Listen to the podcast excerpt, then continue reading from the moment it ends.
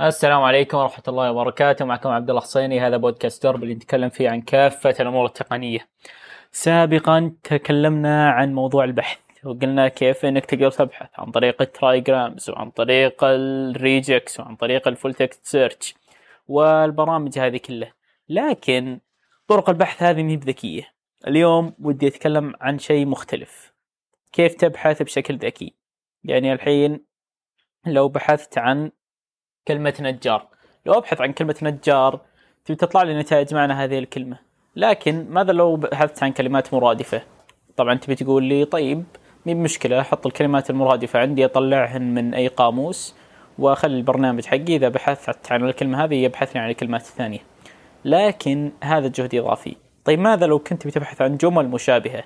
مثلا احنا نعرف أن الجملتين هذه لها نفس المعنى، مثلا مثلا لو قلنا أنه فلان تسلل إلى بيت فلان وأخذ أغراض منه، طيب كلنا كلنا نعرف أنه هذه مثل فلان سرق من بيت فلان، بس كيف تخلي برنامجك يستوعب أن هذول النصين نفس بعض؟ هذا هو السؤال اللي أنا ودي أجاوب عليه. طرق الإجابة اللي تخطر على بالك بموضوع مثل هذا قد تكون أنك تقول أوكي خلنا نشوف الجمل هذه ما هو التقارب بينهن، إذا كان المعنى قريب فنبي نبحث عن الجملة هذه وعن الجملة هذه، لكن هنا يجيك السؤال الصعب أنك كيف تعرف إذا المعنى مقارب.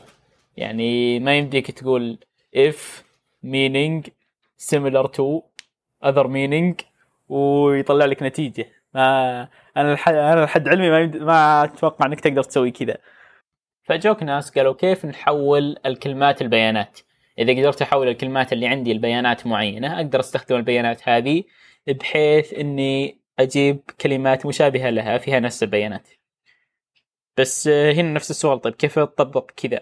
فوش قالوا؟ قالوا نحول الأرقام الفيكتور، نحول الكلمات الفيكتورز، الكلمة نحولها إلى فيكتور، نستخدم نظام نستخدم نظام نيورال نتورك. الفكرة من هذا النظام واللي واللي يبي يبحث بشيء على الفكرة هذه بتفاصيل اسمها وورد تو فيك.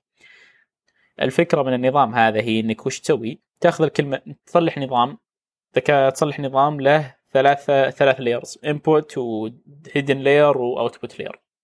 اللاير الأول input فيه الكلمات اللي فيه الكلمات اللي أنت عندك، فلو مثلا قلنا الك فلو مثلا قلنا أول كلمة عندك بقاموسك ذهب، ثاني كلمة فلان، ثالث كلمة فهد، رابع كلمة ضربة، خامس كلمة استثمر، سادس كلمة برمجة إلى آخره.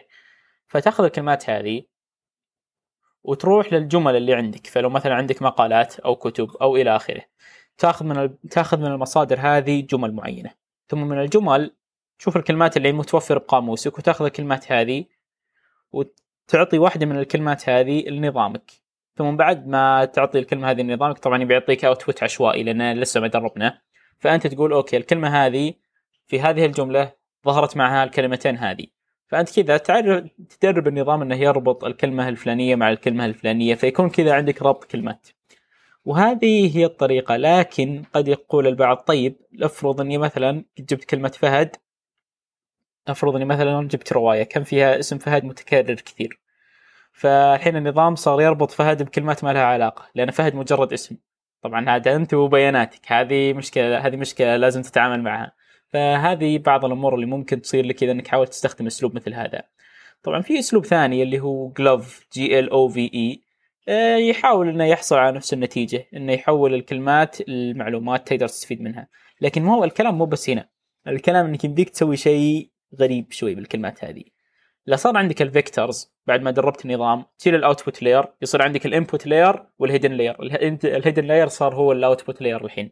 الحين هذا الأوتبوت الهيدن لير لو كان مثلا في خمسين عصب أو مية وخمسين عصب أو خمسمية واثنا عشر عصب، خلنا نأخذ أرقام خلنا نأخذ أرقام طبيعية مثلا ألف وأربعة وعشرين أو خمسمية واثنا عشر.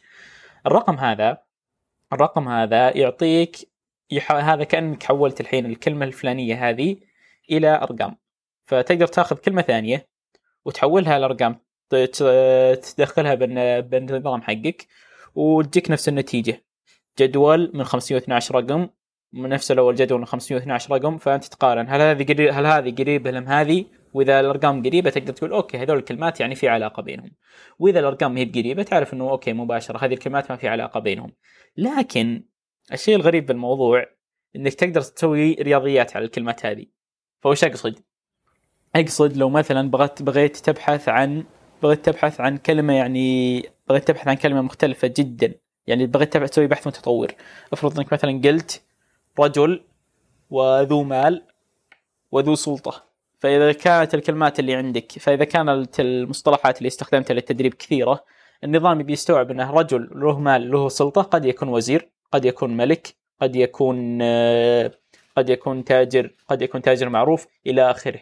فهذا هو الشيء اللي فهذا هو الشيء اللي اكتشفوه بالاستخدام انظمه مثل هذه. مو بس انه تربط المعنى بكلمات معينه فتقدر تبحث بالمرادفات بدون ما انك تحدد المرادفات هذه بشكل يدوي، لا، يمديك تسوي اشياء يمديك تسوي اشياء مثل اللي قلناه قبل شوي. لكن في امور ثانيه قد يعترض البعض يقول طيب ليش ما استخدم تاجز؟ ما ليش ما استخدم تاجز على كل مقاله وكل شيء عندي احط عليه تاج، مثلا هذا يتكلم عن القانون، هذا يتكلم عن الرياضيات، هذا يتكلم عن الاحصاء، هذا يتكلم عن السياسه. المشكله هنا انه هذا جهد يدوي، وانت ما ودك تبذل جهد يدوي، تفضل انك تفضل انك تستخدم انظمه تغنيك عن الجهد هذا. فهذا اللي توفر لك الفكره هذه، وهذا كان موضوع حلقه بودكا البودكاست اليوم. اللي مهتم إن شاء الله يبي يلقى بالوصف مصادر ومقالات تفيده للي يبي يبحث في المجال هذا أكثر. شكرا لكم ونشوفكم إن شاء الله بالحلقة القادمة.